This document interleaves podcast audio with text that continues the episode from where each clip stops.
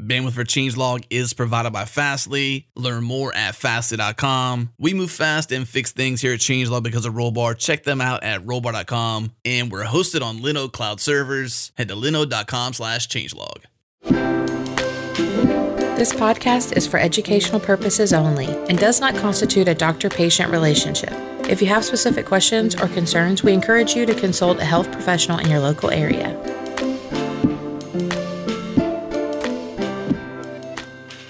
From Changelog Media, this is Brain Science, a podcast for the curious. We're exploring the inner workings of the human brain to understand behavior change, habit formation, mental health, and what it means to be human. It's brain science applied, not just how does the brain work, but how do we apply what we know about the brain to transform our lives. I'm Adam Stacoviak. And I'm Dr. Mireille Reece. It seems we always have a choice. While we may not feel we have choices, somehow, despite our best efforts, we always have a choice to make. We say we we had to do it that way, or we had to do this thing.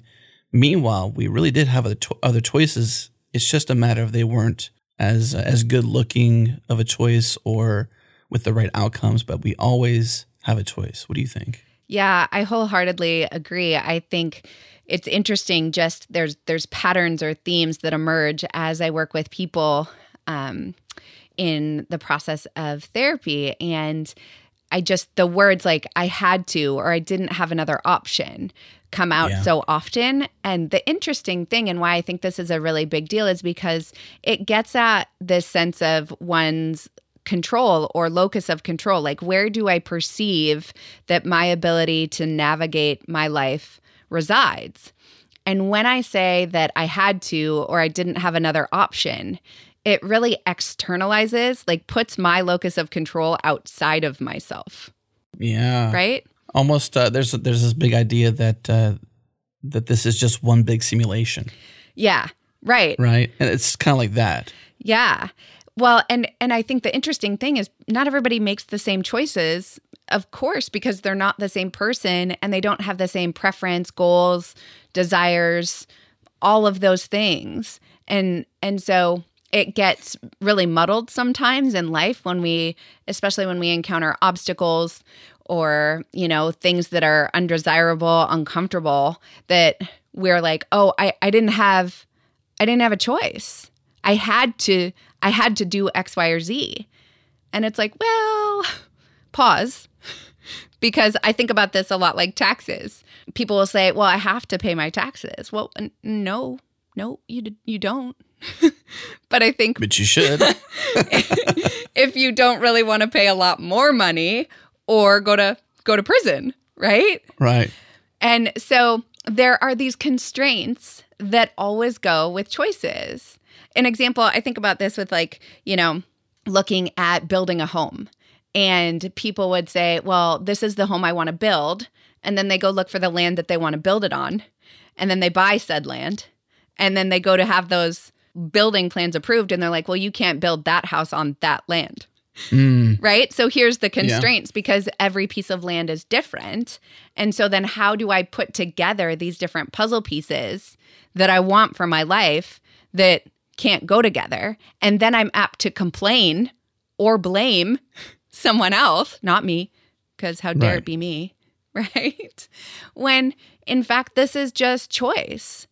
And then from choice comes change, and change is constant. Right. Change is hard. Uh, I'm going to reference a book that I'm sure that you've read, and hopefully a large portion of our audience has read. And if not, you should definitely read it. It's easy. It's maybe a few hours read, but it's Who Moved My Cheese? Oh. Such life lessons you will learn from reading that book. It's sort of the quintessential book to understand, you know, this Hem and this haw characters in this book. And it's all about how we react to change because change happens and it's really how you react and the choices you make around those react, you know, around that change that sort of leads you down your next path and sometimes can even delay the process of taking the path because you're you're sort of just so, sort of stuck looking for the cheese where it used to be and it's moved and that's the whole point of the book is it's who moved my cheese right oh i love that it it's so true like you know even in talking about trying to navigate relationships and life and whatnot that I often say people are predictably unpredictable. That's right. right? And that change is our one constant. But people have a lot of feelings when it comes to change. And Yeah. you know, as we were as we talk about these different topics, it's just interesting how much we end up going back and referencing where we started with those fundamentals of being human and how we talk about emotions because guess what affects our choices? How we feel, That's right. right? Gosh, yes. How I feel definitely affects my uh, my choices because if I'm feeling good that day, well, I might be more positive, have a more positive outlook. I might even be more social, so more connection, Sure. uh, maybe even deeper relationships with people because of that. But if I'm feeling bad, I might choose to isolate and retract, and I'm not making connections. I'm not open to new opportunities, and now suddenly I'm down and I'm making down choices. Yeah, well, I think about it a lot with people in terms of vocation. And like people, you know, create a plan and create, you know, they they go to school and cultivate the skills they need to do to cultivate said plan. And then they do said job or career for X amount of time and then they go, "Oh shoot. This doesn't fit anymore, but now I have these other constraints." Mm-hmm. way of life, how I, you know, do my life, have the homes I want, activities I participate in, and, you know, I'm doing this thing that earns X amount of money. So now I can't change what I'm doing because this is how I optimized. And there's nothing that I can think of that's going to be enough bang for my buck. So my emotions are saying, I'm not going to exchange that. Like it's far too great a risk. And that now makes me feel uncomfortable or overwhelmed or fearful. Yeah. There's the term, I've painted myself into a corner. Yeah. Yeah. And that's kind of what we do with our life. We, we sort of paint. I think the terminology comes from, um, you know, like maybe painting the floor, right? And most rooms have four walls, four corners. And so what, what happens is you don't think about the process of painting the, the room's floor and you paint, literally paint yourself into the corner where you can't step out of it anymore because you will step all over your paint and make a mess or put footmarks in the paint. And that's obviously not the point of painting the floor. And this metaphor, though, is pretty interesting because it you feel locked in. You feel like change is not possible. But you said before that uh, about this aspect of hope. If we lose hope in the future, hope of change, that we will we will begin to dwindle. Right. Yeah. Yeah. Yeah. Yeah. Exactly. It's it's interesting how um, working with people, just little nuances and words can make such a difference. And I love it when people get this awareness of the concept of time and and recognizing, well, maybe I can't make that change yet. Yeah. Not yet. And if I Parentheses with yet in it is a big superpower. Right, because you know what that yet does is it changes actually how I feel. Because remember how we talked about this perception of threat when I'm when I'm fearful, what my brain does because it's adaptive, it's an environmentally adaptive to go I see far and narrow. So my ability to see alternative choices or alternative ways that I can get somewhere narrows Yeah. Hence, now I'm painting myself into this corner, and uh oh, now I'm more scared than I started out. So now I'm going to shut down and I'm not going to look for any other options. And now I'm just stuck. And now I'm going to complain because of my constraints. Mm. Look how quick we got there. Yeah, but, but how often do we use constraints in a positive way, though? Uh, for example, we just had a conversation uh, on the Changelog that's going to come out next week um, with Stephanie, uh, and she she she was writing this book, and she gave herself a constraint of okay, I've never written a book before, Okay. and I have to give myself a deadline, or I won't Right. kind of do this. So this is an example of a constraint used in a positive way. Sure. But so I would say that constraint provided her with hope and a certainty of her ability to achieve it. So she's like, for example, if something feels too overwhelming, too big, like I want to change my career, I probably wouldn't look at it like, all right, I'm going to quit my job tomorrow. Mhm. Right. But rather, I would go, all right, what are my other options? What feels like it would fit me, my lifestyle, the things that are I value. And then I'm going to reverse engineer it. And now I'm going to do a baby step that I think is achievable. So, an example might be okay, I am just going to practice. If I want to write a book and I haven't written one before, I am going to commit to sitting down and writing for, you know, 120 minutes, two hours a day, or 60 minutes, or 30 minutes. Like, that's where a constraint is helpful because it does identify parameters, right? Mm-hmm. So I- I'm so glad you bring this up because constraints aren't all bad Yeah. they just are a function of anything, right? Like it would be really weird if I was walking down the street and somebody punched me, right? I would hope that'd be weird, yeah, that would be super weird. right? Don't do that. However, if I gave you a constraint or a form and I said, well, I got punched when I was in the boxing ring, it would make a lot more sense. Yeah, well, yeah, contextual Right. uh, scenarios would certainly make that more uh, easy to deal with, I suppose. If, if you just told me you got punched, I might get a little upset. But if it was in the boxing ring, it's like, well, you know, you, you're probably there for a reason. so then I would say, like, well, who chose to put me in the boxing ring? That's right. okay, you tell me then. This is your this is your story. Who put you in the boxing ring? Well, this is why when I participate in my own choice and the constraints that I'm operating within, Yeah. it is also going to change the way that I feel about the choice that I made, as well as the outcome that could occur. So if someone shoved you into the boxing ring, you might be quite more upset that you got punched in the face. However, if it was your choice to get in, you'd be like, well, you know, par for the course is what happens when you get in the boxing ring on your own accord Right. and fight somebody. Right. So, this is one of the things I want to highlight when we're trying to change. It is awareness is a key factor in changing. And so, if I don't hold an awareness of myself or the choices that are available to me and the emotions that are involved, I'm already sort of starting way too far back and and really ill-equipped to make effective choices that take me in the direction I want to go. Yeah. This lesson you shared before on front loading, I've actually used quite a lot in in these scenarios is dealing with change and making better choices. Is that uh, whenever I feel like I have, I- guess, some pushback to change or a choice, I'm like, well, what is causing that, and how could I pre-plan or front load to make the choice smoother when I get to the choice factor?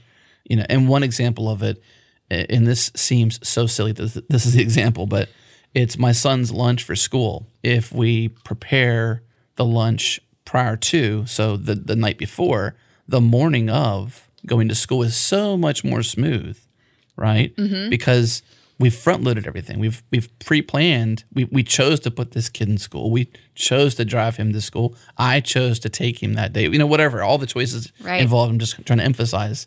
But the point is, is if I chose not to front load, well, my morning gets more hectic because I'll probably be tired, like anybody is in the morning. You know, kids don't always cooperate the best in the morning or maybe they do. So every day it's a crapshoot of whether it's going to be a good morning or a bad morning. And one way to make it a slightly better morning, or at least optimize for an opportunity of a better morning, is to hey front load, and by doing the you know the lunch prior to. It seems like it's so, so silly, but it makes the day so much easier if, that's done. No, but One thing, It is. And and that's just it, Adam. All you did was articulate recognizing the the parts to the whole puzzle yeah, and going what factors play a role in sort of the options available to me with the outcome I'm trying to achieve cuz the bigger broader goal is you're trying to educate your child yeah, both socially, emotionally, and intellectually via school. Well, he's not the only person in your home. And so you and your wife, other children play a role in that morning routine and recognizing, okay, if I'm tired, i.e., what emotions might I be experiencing when I'm trying to do said task? alongside what other objective, which is getting my child to school on time when I feel like time is very limited. So I tweak sort of the methodology of what I do so that it works better and that all of the parts to whole get to hang out in a more functional environment. This is the thing that's so huge when we talk about choices, especially as it relates to change, that that choices don't occur sort of in solitude. Yeah. If I make a choice, there's like 5 or a 100 other dominoes that get knocked over as a result of the choice. So when I don't start with this sense of awareness of the part to whole, I'm already going to be struggling more so than I need to be. Yeah. What I find even more profound is that uh, that one silly example could be the factor of a amazing day. So we just talked about earlier. I could be more positive that day. So this morning routine could lead to a more positive day, or it could lead to a more negative day. And we just talked through like what might happen if I was negative or positive. And so all these, you know, as you said, these dominoes, these this trickle effect, it, it really stacks up to this idea that our superpower is our choice, right? And that the choice I make today impacts the choices I make this week, this month, this year.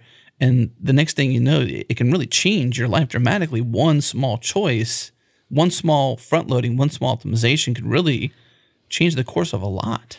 Right. And that's why we're talking about this because I really want, you know, people to understand how much opportunity is out there in their lives. Like if something isn't working, there are opportunities to change it, but you have to look at the choices that are available to you and go, in what small way could I make, you know, a difference?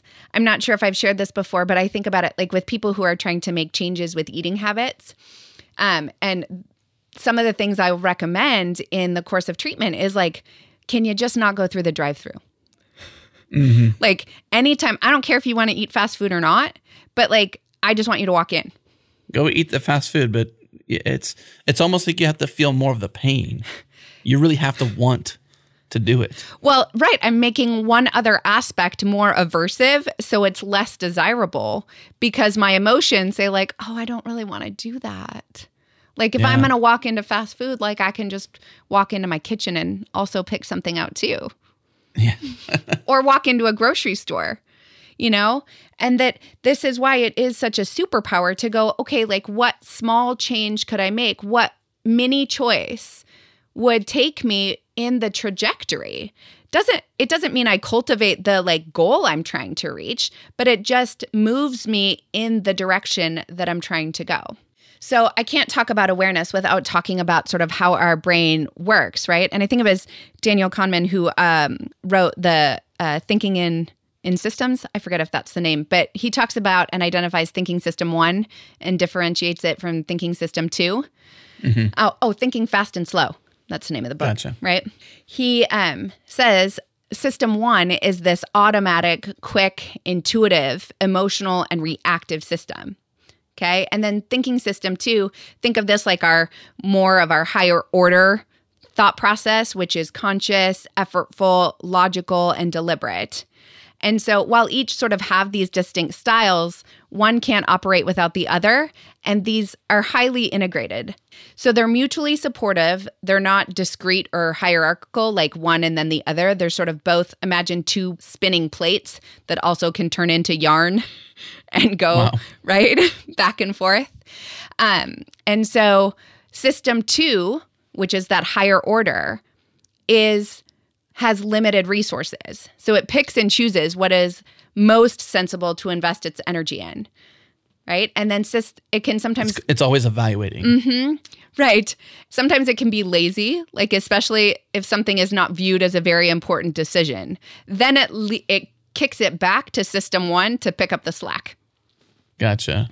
Right. So this is where we get stuck in our choices because it's like I can think about the stress of daily life and like being a wife, a mom, a professional, you know, and just a human, like trying to manage and modulate myself, that I can get this decision fatigue, right? So instead of using more of this higher order, like thoughtful thing, it's like any muscle under tension over an extended period of time tends to give way.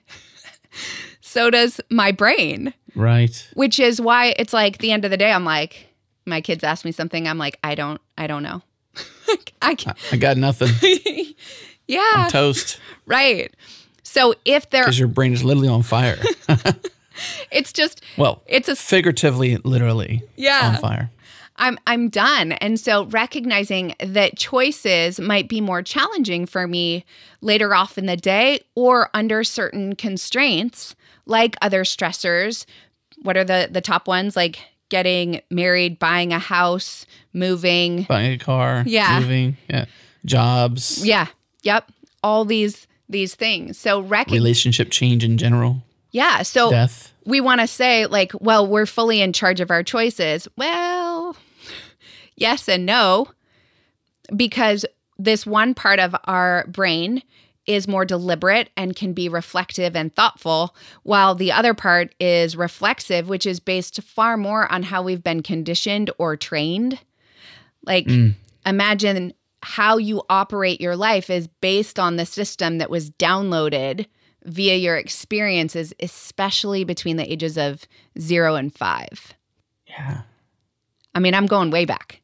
yes, That's that's uh that's so far back that I I personally have a hard time remember, remembering prior to age 5 There's a couple things that are like somewhat vivid to me, but I don't have a memory that I can recollect that would be accurate to true events. Sure. Well, and this is why, like, zero to five is just imagine you're starting with a blank slate and now you're just downloading about information about how the world operates, what to expect.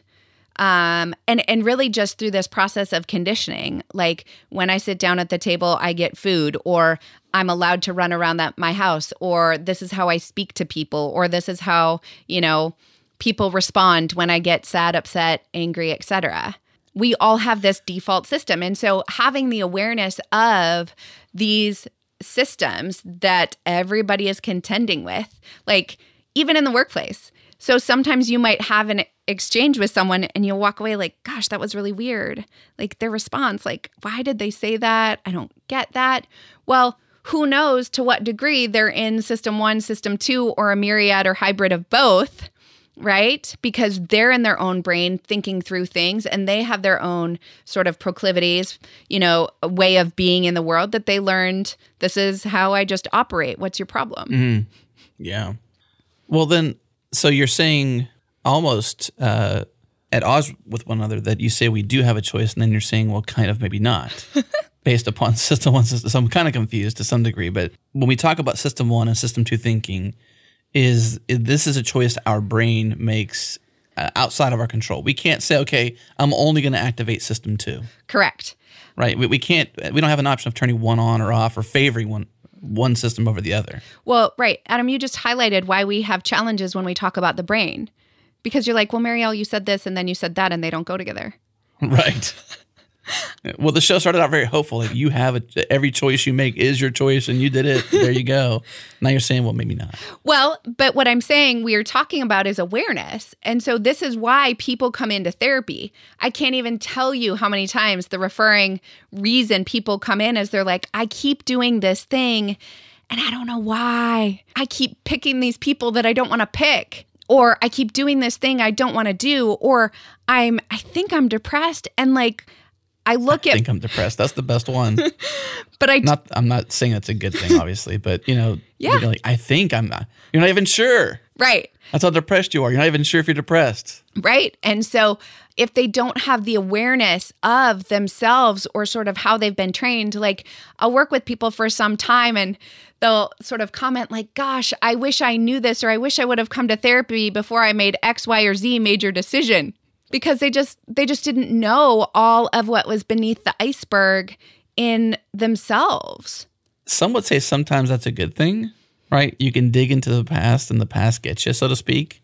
Uh, this aspect of like what you don't know is better off to some degree, and then uh, yeah, that could be a, a slippery slope where you just sort of start to dig into things that uh, you know this this aspect of identity. You know, so age zero to five is to some degree an identity factor because someone in your life told you who you were, potentially your parents, grandparents, And that impressive time of your life is when you sort of find out who you are. Sure. You spend your whole life wondering that, and then you turn suddenly you're 25, right? Right. Suddenly, you know. But it's this aspect of when you start to look back at who you are and why you are, and you're like, well, really, a lot of this time was, you know, zero to five or whatever age was when you found out who you were, and you're just reflecting back on this identity that potentially might have a a dark past or things you didn't know because you've you've you've grown up. You know, now you can handle the emotions of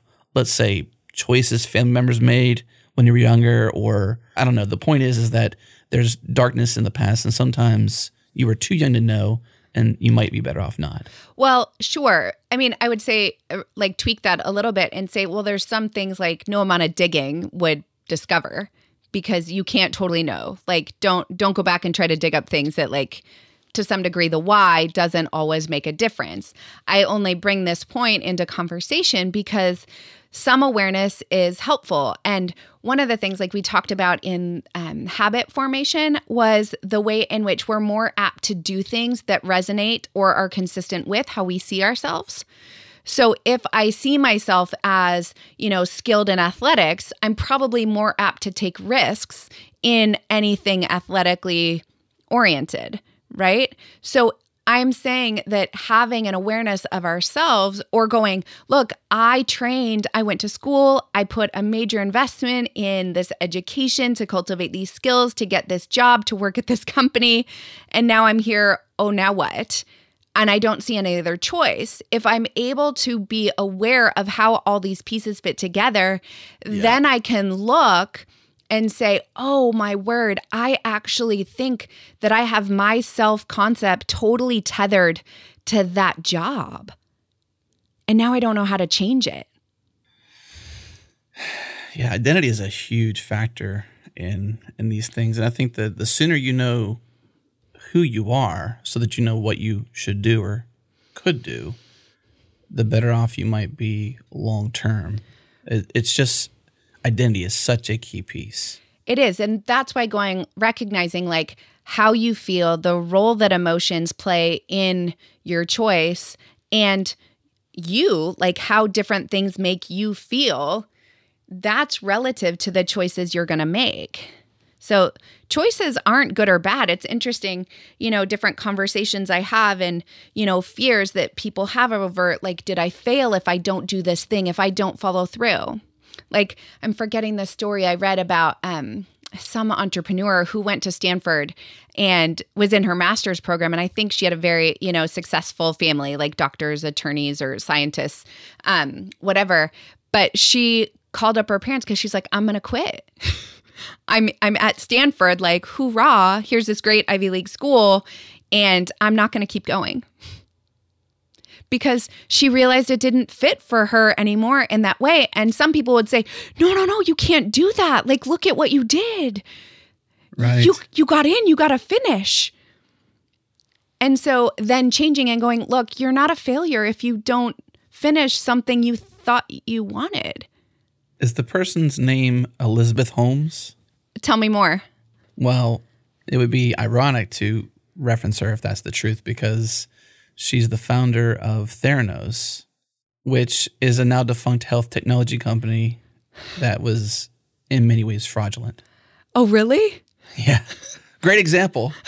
but it's just ironic because if that is, in fact, Elizabeth Holmes, she has an interesting story. And that's why that company and what she was doing was so beloved because she had that story, right? She quit school to be an entrepreneur. She quit school to build this company, Theranos, and and as things unraveled over ma- over many years, she uh, the company was very bad. She's in she's in court now and stuff. It's, it's I, a big deal. I'm wanting to say that wasn't the person I was thinking Okay. of, but very similar then. Very similar. right. So it would have been ironic though. it it would have and you know i i only say that and and even if that were the case adam that there's other choices that happen and so we can't look at just the one choice over whether or not that person chose to stay at stanford or leave that saying if you leave your master's program that then you're going to be fraudulent right. right? So you can make inferences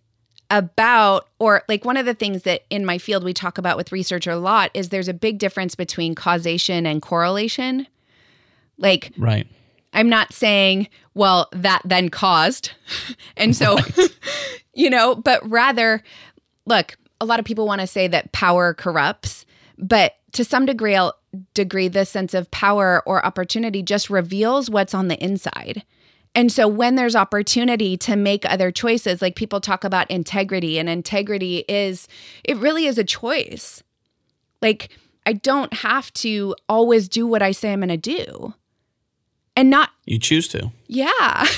Yeah and like not everybody has the same mind and i i mean we can talk about you know different things like you know and why if i'm going hey awareness is a critical thing i'm sure all of us can look back in our own lives and remember some really negative emotional experience mm-hmm. which provided us a lesson in terms of noting that in our brain and saying hey don't do that and so I'm going to be passionate about, you know, having a sense of integrity now, or I'm going to be passionate about, you know, being successful or X, Y, or Z because it caused a negative or aversive experience earlier on in my life. So, to some degree, I'm saying we have to look at what's underneath the iceberg to sometimes recognize the motive behind our choices. In the same way, I could talk about this choice, we talk about awareness, but there's also defenses at play, right? Defense isn't bad. Defenses are designed for self preservation, for protection, but they also restrict or limit our awareness if I'm defending against something I don't want to see or know. You know, I can talk about this in the context of therapy and going, a lot of people, when they, we sort of talk through contributing factors to why they are where they are you know most people don't want to blame their parents. And and if they even talk about like oh goodness my parents had a part in how i turned out like i did then they feel guilty so they don't want to talk about it and i always have to run interference and go look the purpose of this is never to vilify people like Yeah. i wholeheartedly believe that all parents well most parents do the best they can with what they have at the time that they're doing it. Like most parents do not have ill intentions. They're just human and doing the best they can. Yeah. And so recognizing it doesn't mean, you know, that there aren't still negative consequences. And so to at least understand how we sort of were formed and how we go about ourselves in our day to day life makes a difference in terms of the choices that we see as available to us. Do you think it makes sense to examine this from the lens of I want to know why things are the way they are versus who is to blame? I, I don't think blame is even necessary. It Well, you said vilify, so that's usually trying to find somebody to say, "Oh, well, it's their fault." sure. You know, to push it off on somebody else. Like I, I would be more interested to figure out like why are the things the way they are, Yes. so that I can know what to do. Yes. Right. Not so much who to blame because circumstances are what they are. Correct. That's just it. Like and and some people I actually have to work with and like because they get very fixated on well like why is this the case and I'm like okay, it, it kind of doesn't matter at this point because you need to shift gears to going, well, now what? So, if this was the case, like if this is how you were raised or how you were trained or how you learned to see the world, now what? Yeah. like not in a not empathetic way but like literally we're going to set that aside and we're going to go now what what can we do given these are the constraints that you're operating within what how do you want to modify that what do you think you can do differently Yeah. Well, the one thing to sort of shine the light back onto hope is that we can change, yep right? Given the right kind of, I guess, pain threshold, there's the saying essentially that we often don't change until the pain. Uh, let me let me actually read this because it's it's easier read than just randomly scripted. But people often said that the pain to change has to be less than the pain it takes to remain the same. So that means you don't often change until it's like, well, this is so painful to stay the way I am. I now have to change just because that it's too painful to remain in that pain or in that choice or in that circumstance. Mm-hmm. But that we can change. we can It takes intention though. it does and so and and i would say not just intention but deliberate effort Yeah. I don't want people to think, you know, I, I just need to do the right thing or make the right choice. For whatever reason, that's one of those sort of abrasive things to me. Like there isn't necessarily a right choice unless we're talking about morality possibly but generally speaking when it comes to our lives and and where we work what we do who we spend time with the foods we eat the activities we engage in that it it's much more around um, this sense of effort and where do i want to continue to put effort because effort repeated over time is how i'm likely going to get where i want to go Yeah. This aspect of conditioning has been really clear to me after, you know, these many conversations with you. This that we condition ourselves, we create habits, we create processes, we create systems, whatever framework or or you know language you want you want to use to describe that. Essentially, we're conditioning ourselves to make choices or certain choices, potentially ones we don't like making. right You know, we're conditioning ourselves to to do a certain routine given a certain scenario. Yeah, exactly. And that's why um, you know, in looking at this and saying, well, what do our listeners do now? Like, okay, so you gave me some data, but I, I actually want to make changes. and so if we can take a step back and and get some distance, like if I'm looking to make a decision, let's think about this in three different ways like three different time frames like how are you going to feel about this choice in 10 minutes how about 10 months and how about 10 years Yeah. And and ironically that sort of allows for time to both system 1 and system 2 to think through because two how i might feel you know i can take like a food example like oh i just i want that huge dessert or whatever and going Right. well 10 seconds from now that's going to be awesome but Potentially 10 minutes from now because I'll still be eating it because it's so big. but I might even even go, how am I going to feel 10 hours or 10 days Yes. or 10 months? To go, you know, does it really matter? And and so what I'm wanting people to to see is I want them to look at their choices as a hybrid of now and later.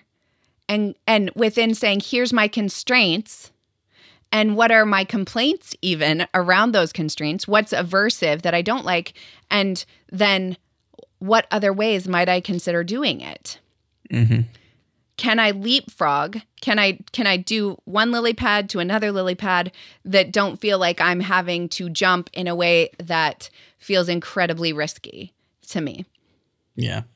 This concept you're bringing up is kind of like this this algorithm. You know, when you come to a you know this fork in the road, this choice factor, so to speak. You know, you, we all have certain preferences in our life, and I would consider it being some sort of like personal choice algorithm where.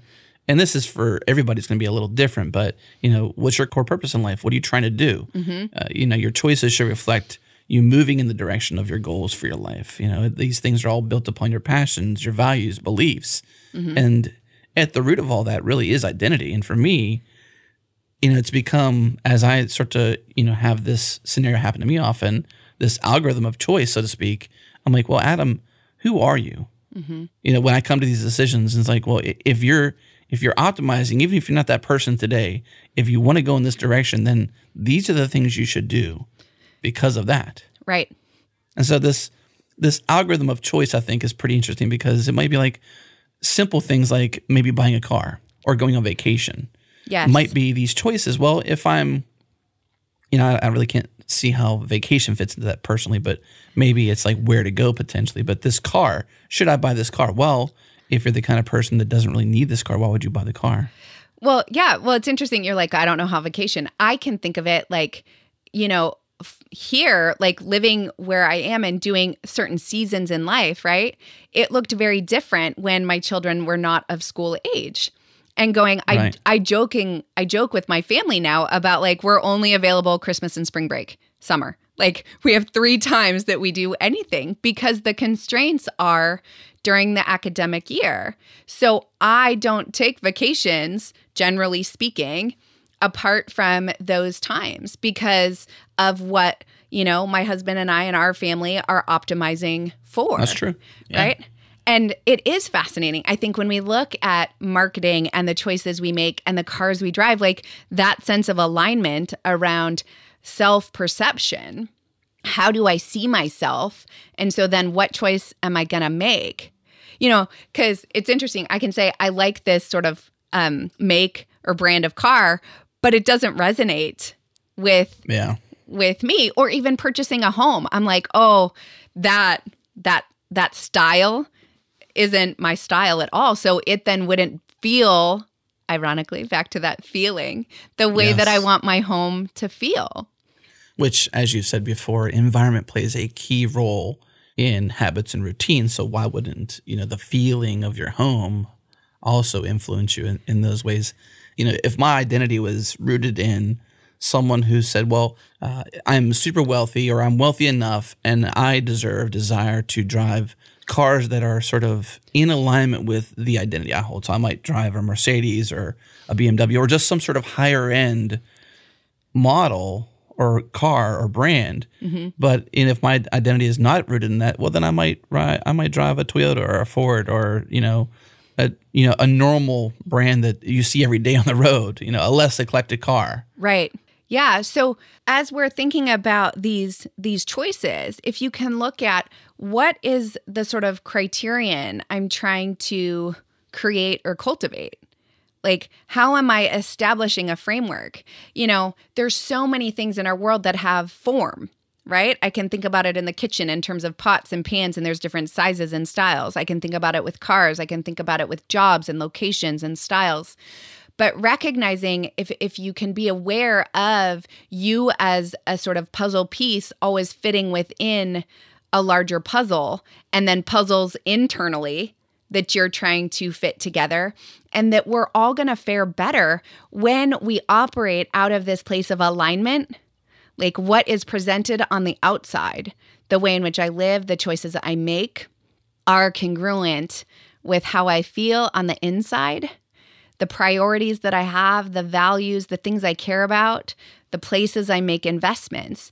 It sounds so much more like a cacophony in a sort of symphony as opposed to more of a sort of stark staccato, not rhythmic, like car starting or stopping way of life. And that's really what I want people to optimize around is recognizing they're in the driver's seat for their life, along with the people they care most about, and going, how can we all respect the individuality we all possess and figure out how we can be our best selves amidst those constraints? All right, discuss this and all our episodes at changelog.com.